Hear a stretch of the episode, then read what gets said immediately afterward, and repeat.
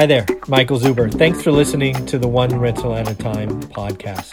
Did you know that the book One Rental at a Time is now available on Audible?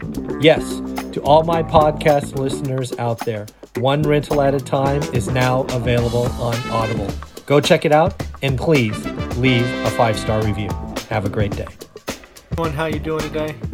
Just wanted to do our daily check-in. Well, I think right before I started this, the uh, the stock market was up 350 points or thereabouts.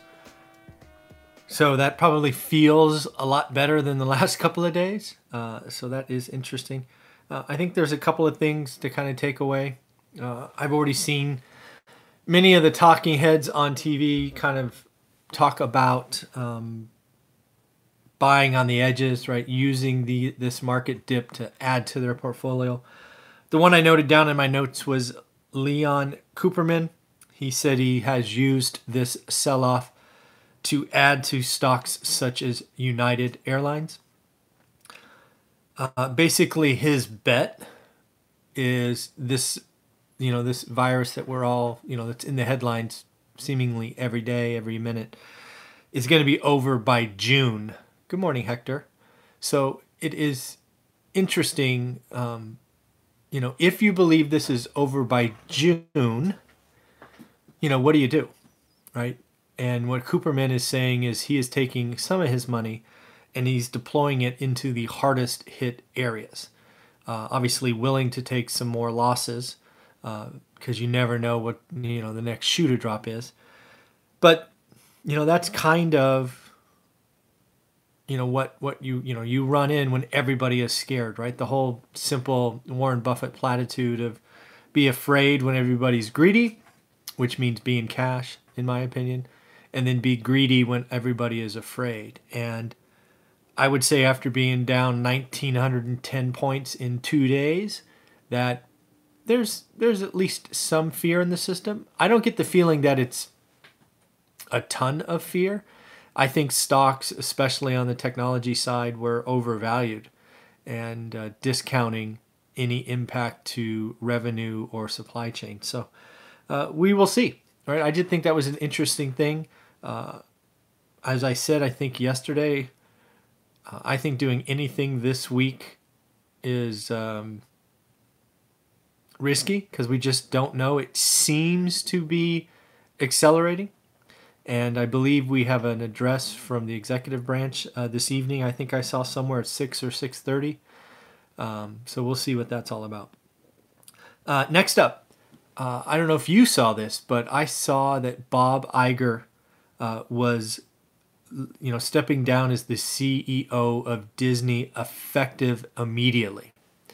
And that term "effective immediately" caught my attention because first and foremost, just given past history, effective immediately meant two things, and, and frankly, two things that are negative uh, in my mind. Uh, first is, oh my God, what did he do? Was he sleeping with a direct report or something horrible like that? Near as I can tell, nothing like that has happened. Uh, then the other one is, oh my God, is he is he sick? Is he all right? Right? We we, I don't know the gentleman, but I certainly don't wish that on anybody.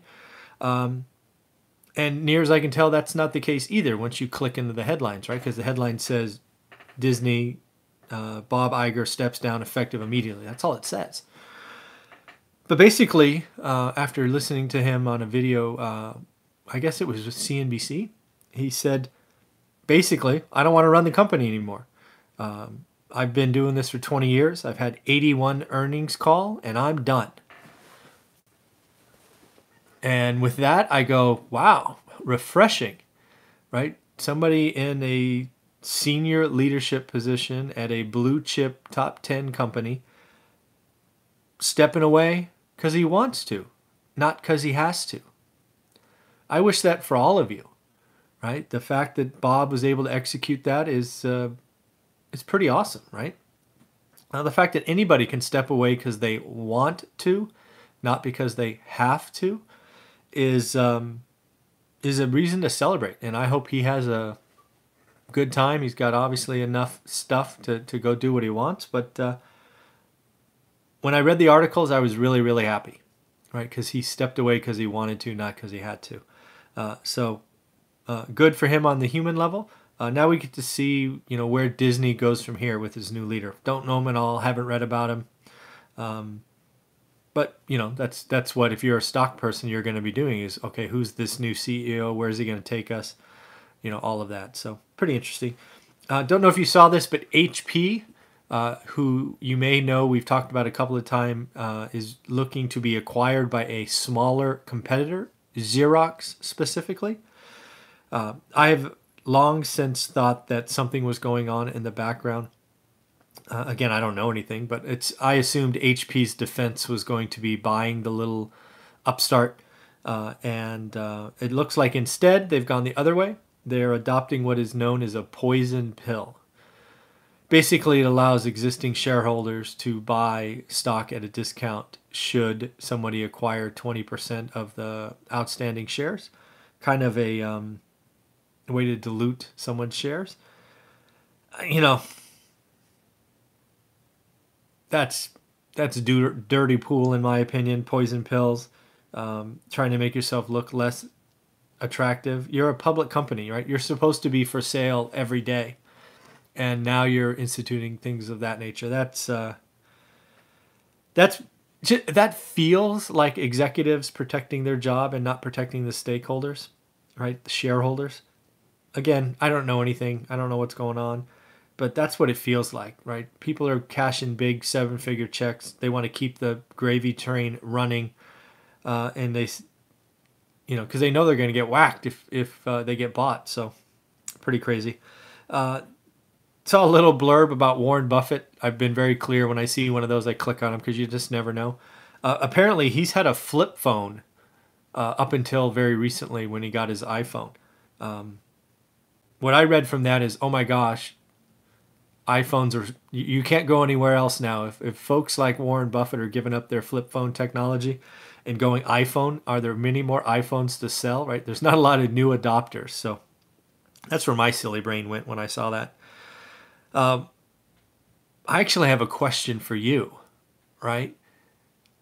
So I like you know when i go shopping right i like to go where people are most afraid if i was if i was going to buy stocks. And my question for you is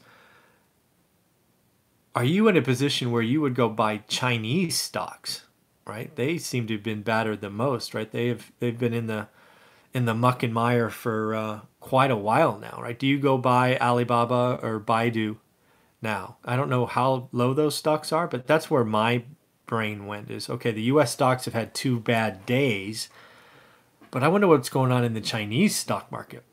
Now, I'm not a firm believer in any of the stats and statistics or earnings that come from uh, a centrally managed country, right? But it'd be interesting to think about that.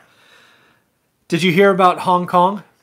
Hong Kong's had a rough go of it, right? They've had those protests that we talked about months ago and then the viruses come along.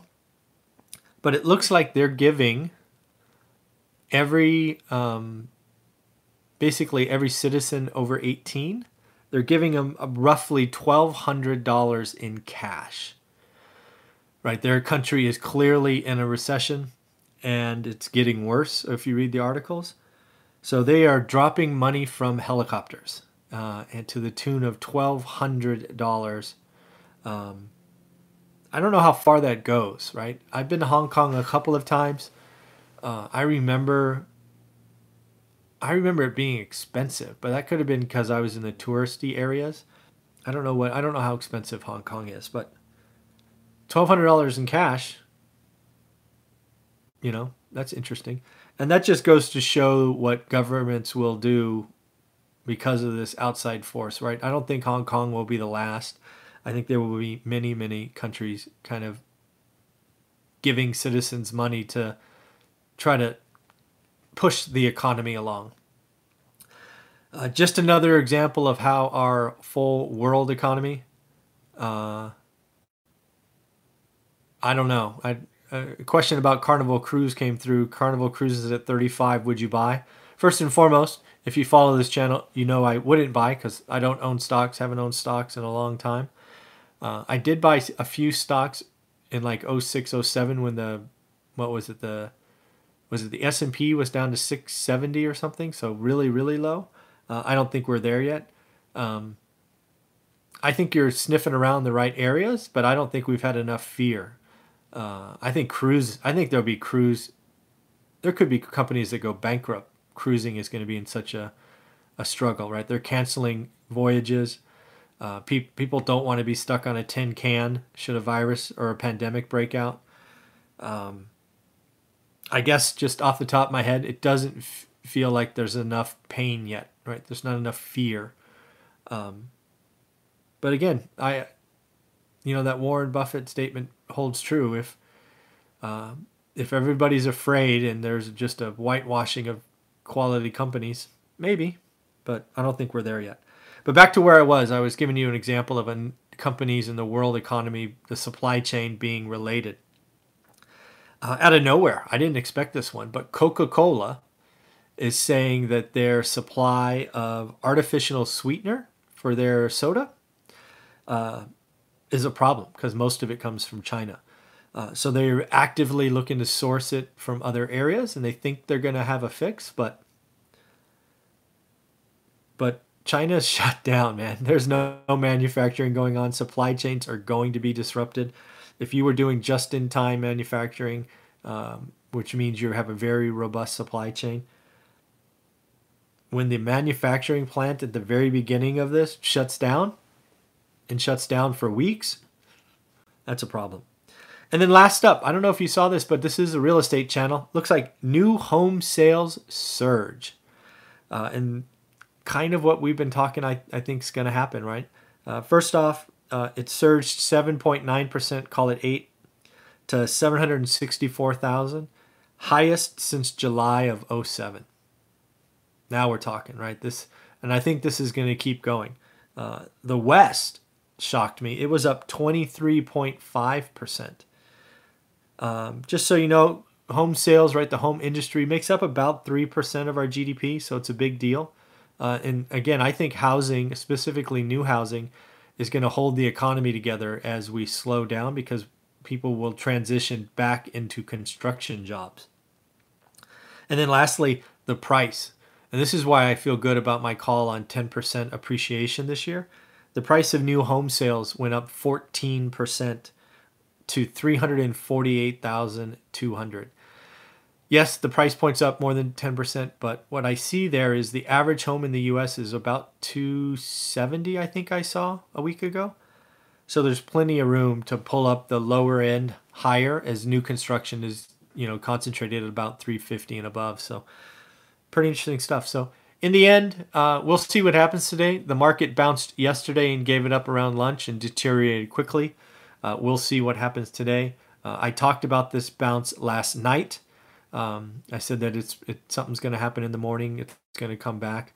350 points, at least at the beginning of this recording. Uh, what is that, like 17, 18% um, off of what you know, uh, uh, 350 point rise is about 18% of the what we lost right? So we lost 1910 and we bounced 350. Let's see what happens.